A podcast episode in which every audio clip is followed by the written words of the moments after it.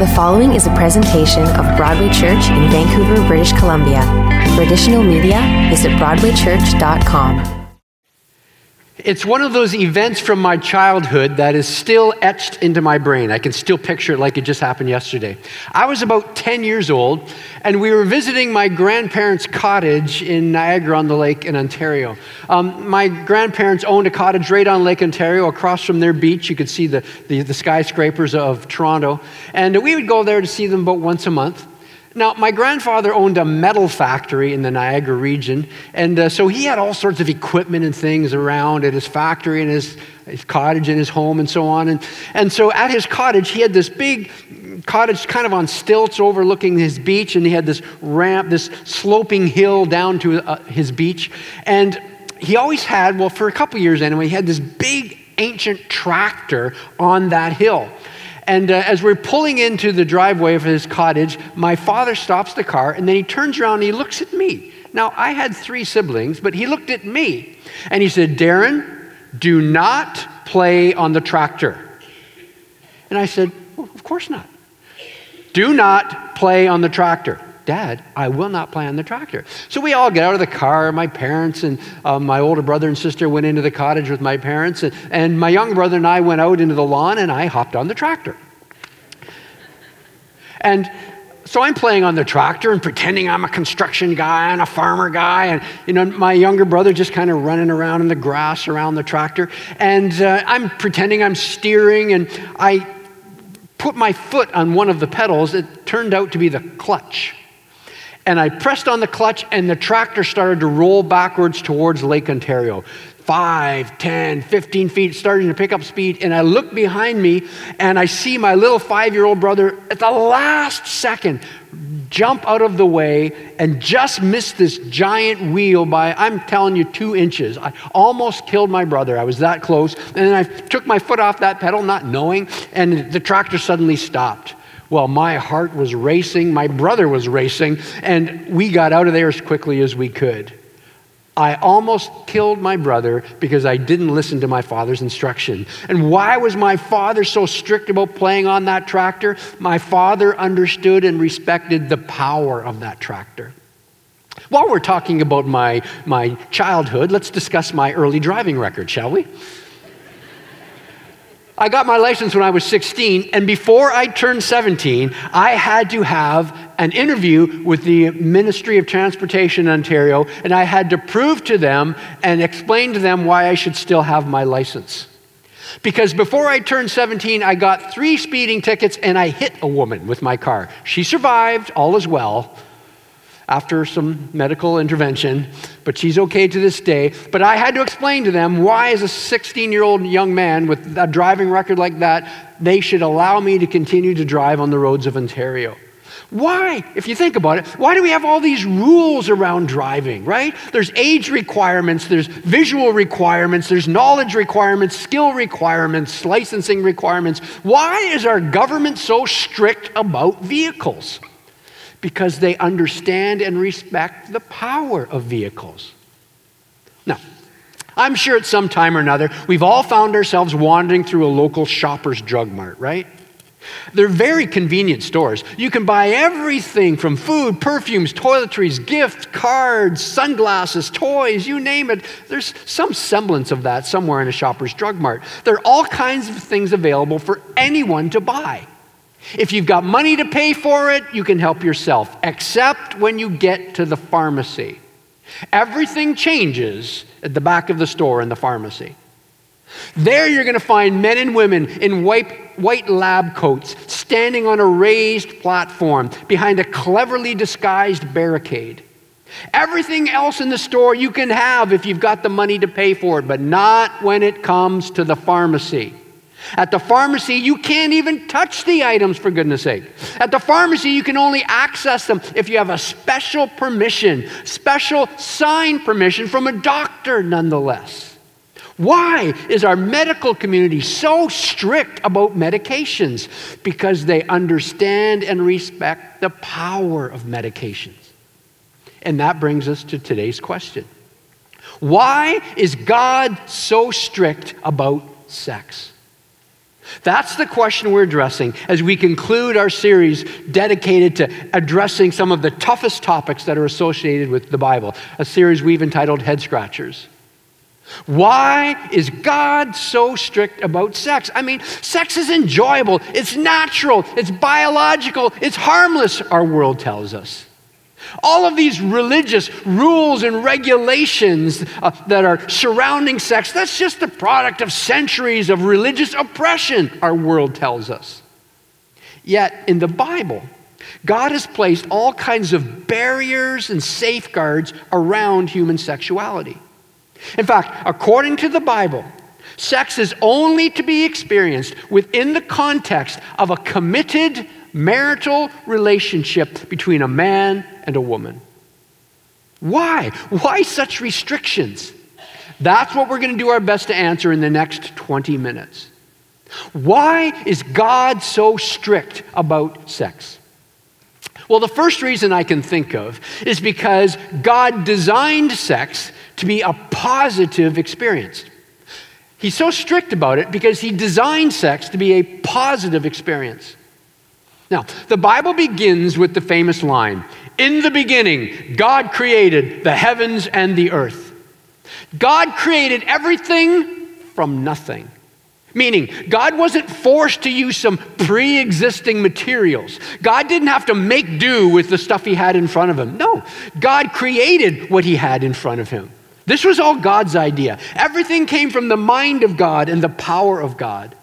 He created the visible and the invisible realms. He created the simplest and the most complex life forms. And after God completed his creation, the Bible says he stood back, he looked at it all, and he made a pronouncement. And the Bible says God saw all that he had made, and it was very good.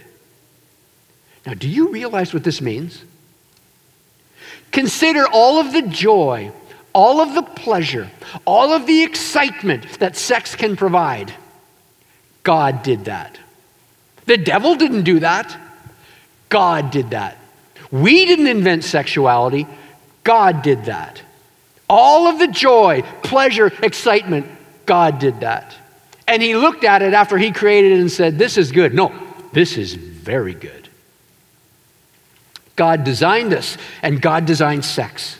And when God completed it all, He didn't say, you know, I can do better. I'm going to have a do over. No, God said, this is good. This is very good.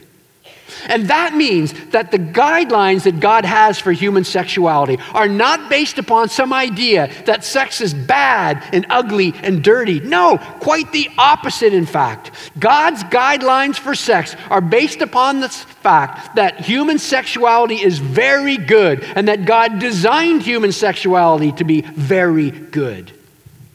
And God doesn't want anything to take away from the goodness of his design of all that sex represents.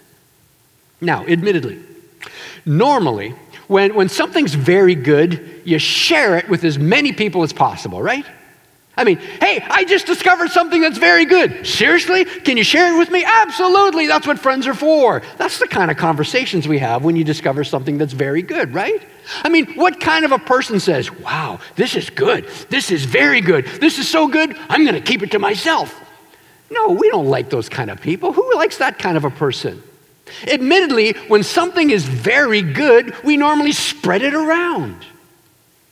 So, why is sex different? Why aren't we encouraged to spread our sexuality around if it's so wonderful? Well, that brings us to the second possible reason why God is strict about sex. God is strict about sex because God designed sex to unite two people. He designed sex to be a positive experience, but also God designed sex to unite two lives.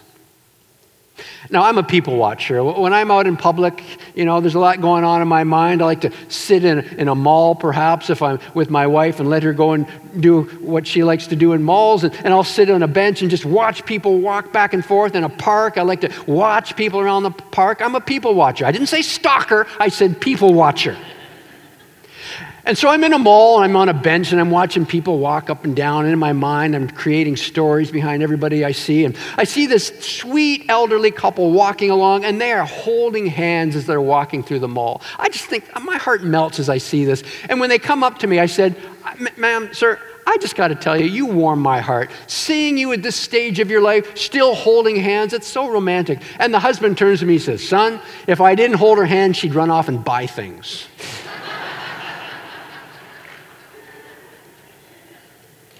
It's a beautiful thing to see two lives united together.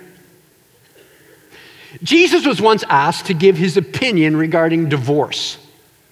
He responded by outlining God's design for marriage. They said, Oh, oh, no, time out. We asked you your opinion about divorce. And Jesus said, I heard you.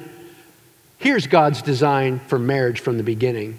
It's recorded in Matthew 19. Jesus said this Haven't you read that at the beginning, the Creator and then he quotes Old Testament scripture, made them male and female. And the Creator said, For this reason, a man will leave his father and mother, be united, note that word, be united to his wife, and the two will become one flesh.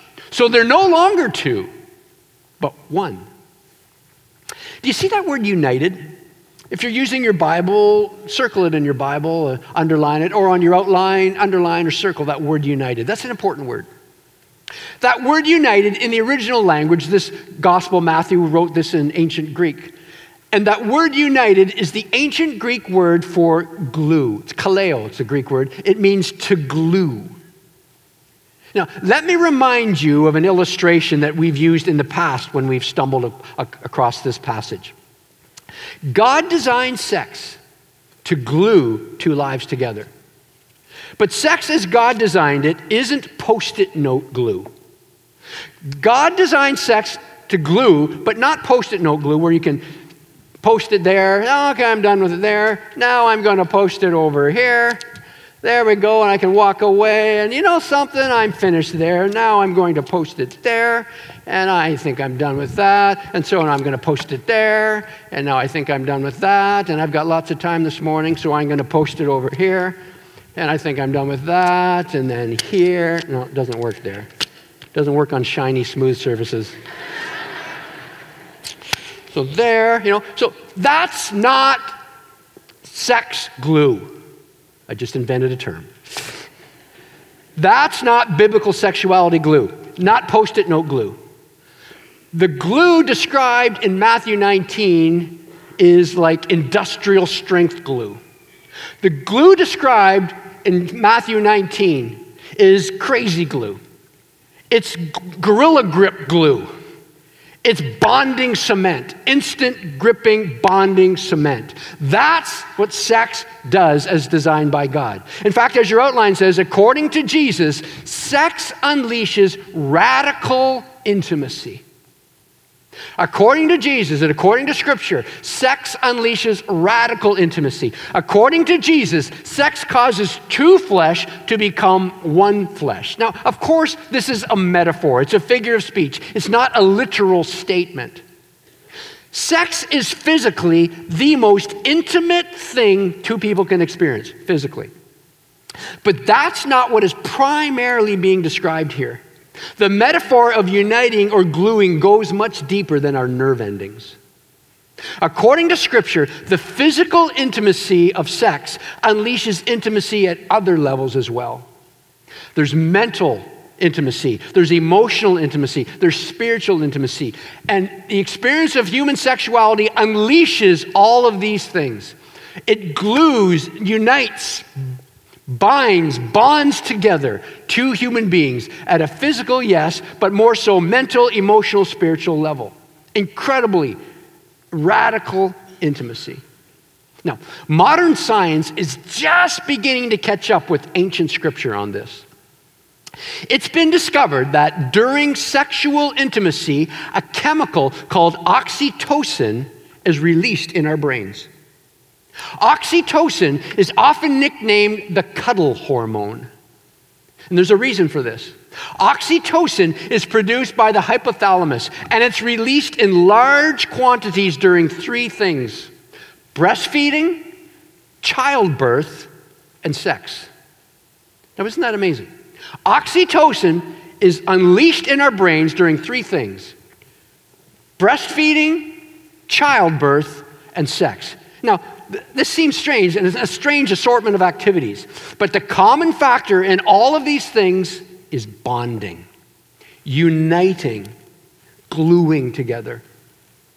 When you unite, when you bond yourself to someone, physically, mentally, emotionally, spiritually, without actually committing yourself to that someone, you are doing great damage.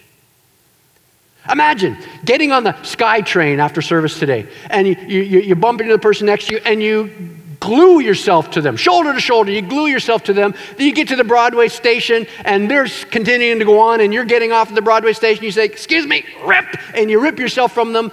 Blood on your shoulder, blood on their shoulder, some of your skin on them, some of their skin on you. Then you get on the escalator, and you bump into another person, and you glue yourself to them. And when you get to the top of the escalator, they go right, you go left, rip again, some of your skin on them, some of them they're on yours, and blood. And then you walk somewhere else, and you hold someone's hand and you're glued to them. And when you, they go their way and you go your way, rip once again. Scars, pain. You're leaving pieces of yourself behind. Imagine tearing your flesh away from each person that you are glued to time after time. Imagine how painful this would be. Imagine the scars that you would carry around from you each time you united, separated, united, separated. That is what is happening in the mental, emotional, spiritual realm. Every time we express our sexuality with another person outside of God's design. So, why is God so strict about sex? Because sex is incredibly powerful. It unites two people, it unleashes radical intimacy. That's what it was designed to do. And since sex was designed to be a positive, very good experience, God is strict regarding when and how sex is experienced. In fact, as your outline says, the only relationship capable of handling the power of sex as God designed it is marriage as God designed it. The only relationship capable of handling the power of sex as God designed it is marriage as God designed it. Two guys are in a car, and the driver comes to a stoplight, and he ignores the stoplight. He blows right through the red stoplight. And the, the passenger says, What are you doing? That was a stoplight. What are, you, what are you doing? And the guy says, Oh, it's no problem. My brother does this all the time. Then they come up to another street and there's a stop sign. And the driver ignores the stop sign, blows right through the stop sign. The passenger says, Seriously, what are you doing? That was a stop sign. You just blew through a stop sign. And the driver says, This is no problem. My brother does this all the time. Then they come up to another traffic light, but this time the traffic light is green. And so what does the guy do? He slams on the brakes at the green light. And the passenger says, What are you doing? It's a green light. He says, Yeah, but you never know when my brother's coming. Just like we're all kept safe by following the government's guidelines when it comes to traffic, we're all kept safe by following God's guidelines when it comes to sexuality. God designed sex to be an incredibly positive and powerful experience. And human sexuality is so powerful that the only relationship capable of handling its power is marriage. You may be sitting there and you're thinking to yourself, well, Darren, you know, time out. I'm not married, but I'm committed. I'm committed to my sexual partner. Listen, we're not around roaming bars. We're, we're exclusive to each other. Yeah, we're not married, granted, but we're committed. We're exclusive sexually. Listen, don't kid yourself. You're in a convenient relationship, you're not in a committed relationship. There is nothing stopping you or your partner from walking away this afternoon. Nothing. Now you say, oh, Darren, well, you're talking about marriage. Listen, Darren, marriage is just a piece of paper. That's all marriage is. I've heard people say that to me for decades. And whenever someone says to me, marriage is just a piece of paper, I say, well, then sign it. If it's just a piece of paper, sign it. What's the big deal? It's just a piece of paper. But you know it's not just a piece of paper. Listen, if we want to get into the reduction game, a mortgage, it's just a piece of paper. A loan, it's just a piece of paper. A promissory note, it's just a piece of paper. Seriously, a contract, it's just a piece of paper. We can play that paper game if you want. But you know it's not just a piece of paper, or you'd sign it. You know that a mortgage and a loan and a promissory note contracts, these are pieces of paper with your signature that are making legal, moral, socially binding promises. It's a piece of paper that is a contract, and that is a marriage, and you are not in a marriage unless you have that piece of paper where you have contracted with one another, you have committed yourself to one another. That is marriage. And sex is so powerful that a committed marital relationship is the only safe place that sex can be experienced without doing damage. Now, there's one more reason that I'd like to highlight regarding why I think God is so strict about sex. Not only because God designed it to be a positive experience, and not only because God designed it to unite two lives, but also because God designed it to create new lives. Yeah, to unite two lives, but also to create new lives. Remember, we mentioned a few moments ago that God could have designed things however He wanted to design them? I mean, God could have designed it so that human reproduction takes place in so many other ways. I got thinking about this. I mean, God could have designed it so that human lives are created via some form of secret handshake. He could have done that. Very businesslike, efficient, to the point. No accidents. Each have to turn the key. God could have designed so many other ways to create new life. He could have, but how did God design it? What was God's chosen method for creating a new life? Your outline says, the experience of joyous intimacy within a marital relationship was God's chosen method for creating new life.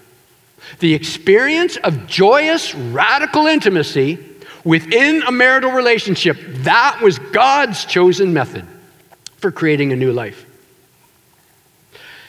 Have you ever pondered the first command God gave to Adam and Eve as a married couple? Think about this. Now this is the religious language, but it says in Genesis 1:28, God blessed them and said, "Be fruitful and increase in number, fill the earth." Sounds even more ominous if you use the deeper voice. And God said, "Be fruitful, increase in number, and fill the earth, earth, earth, earth." That's religious language. Let me give you the Darren Latham version. And God said, Go have sex. Got quiet in here. That's exactly what God just said. He designed sex as the way of creating new lives. So God said, What are you doing here? Where you go? Go have sex. It's good. It's very good. Trust me. This is the Bible, folks. You never thought you'd hear that, did you? But that's God's design. A woman was driving a minivan through a parking lot. Her van was filled with nine screaming kids. She was looking for a parking space. Understandably, she was frustrated. She was frazzled. And she didn't see a stop sign. She went right through the stop sign. And a guy in the parking lot yells at her, Hey, lady, have you forgotten how to stop? And she didn't know what she meant. She says, What do you mean have I forgotten how to stop? What makes you think these are all my kids? Why did God choose sex as the means of creating new life? Who knows? Perhaps because God intended a child to be the positive product of the love and radical intimacy that exists and is expressed between a husband and a wife. Perhaps that's why. Why is God so strict about sex? Today we've learned three possible reasons. God designed sex to be a positive experience. God designed sex to unite two lives, and God designed sex to create new lives. Is it any wonder that God pronounced it to be very good? Is it any wonder that He does all that He can to prevent anything and anyone from damaging this design? And that brings us to our big idea. Every week at Broadway, we do our best to summarize the teaching in one simple sentence. So when you head home today, you go out for lunch, and your friends say, I heard you talking about sex at Broadway today. What, what did Darren say? Here it is in one sentence Ignoring instruction is inviting destruction. Ignoring instruction is inviting destruction. That's the big idea for today. It's true of little boys and their grandfather's tractor. Ignoring instruction is inviting destruction. It's true of drivers and traffic laws. Ignoring instruction is inviting destruction. It's true of every person who has ever taken a medication. Ignoring instruction is inviting destruction.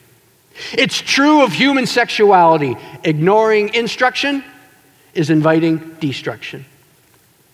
Why is God so strict about sex? It's not because sex is bad, ugly, or dirty. It's quite the opposite. It's because sex is positive and beautiful and powerful. So much so that sex has to be safeguarded and respected. Let me conclude. I want to conclude by speaking directly to a, a couple different audiences today. First of all, I want to speak to those who are here and you are single and you are not sexually active. Guard your sexuality. It is a powerful and a wonderful thing. It should be treated as something incredibly precious. It should be treasured and cherished and kept for safekeeping. It, it should be kept that way so it can be experienced and enjoyed at its fullest. Don't exchange the full power and pleasure of this good gift for something less. Now, some are going to try to tell you that you're missing out on some pleasure by waiting. That's a lie. Don't believe them. The truth is quite the opposite. God designed sex to be a positive experience, but ignoring instruction is inviting destruction. Let me take a moment and speak to those who are married. You have been given a sacred trust, a powerful gift.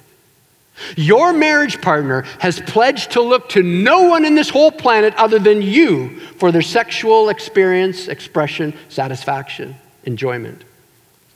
Your marriage partner is counting on you to fulfill your promise, your marital duty. That's literally what the Bible and, the, in Corinthians, the Apostle Paul, calls a sexual relationship within a marriage. He, Paul says, Do your marital duty. Many times I've said to my wife, Jan, Jan, I don't like it any more than you. It's my marital duty. It's your job as a spouse. So be faithful. Be a sensitive, tender, caring, faithful lover. Resist the temptation to stray. Resist the temptation to take your sexuality outside of the safe confines and boundaries of a marriage. It will not satisfy outside of God's design. It will only destroy. Ignoring instruction is inviting destruction. Let me take a moment to speak to those who are single. You're single, but you say, Darren, it's too late. This horse has already left the barn, buddy. I mean, I'm already sexually active. What's the point in waiting now? That's like saying, Darren, I robbed a bank in the past, so what's the point in not continuing to rob banks in the future? If you recognize that something's wrong, stop. Confess, repent, receive God's grace and God's forgiveness. Renounce each and every improper use of your sexuality. Otherwise, ignoring instruction is inviting destruction. Now, let me be as clear as I can be on this matter. Please hear me. If you are presently expressing your sexuality outside of God's design, meaning outside of a marriage between a man and a woman, yet you claim to be serious about being a fully devoted follower of Jesus Christ, you have only one choice before you to remain a fully devoted follower of Jesus. That is to confess, to repent, and receive God's grace, forgiveness, and healing power. Hear me. God can cleanse your mind. God can renew your heart. God can, can release you from a rebellious past. I know He did it in my life.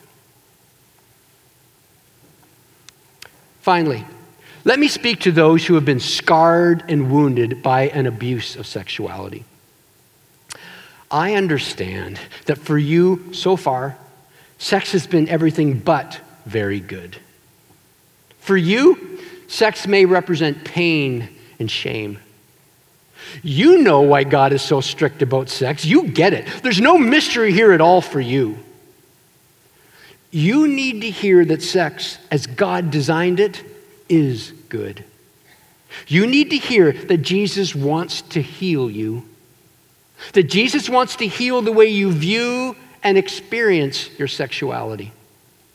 I promise you, He will do that. He will begin to bring healing into your life if you ask Him and if you journey with Him.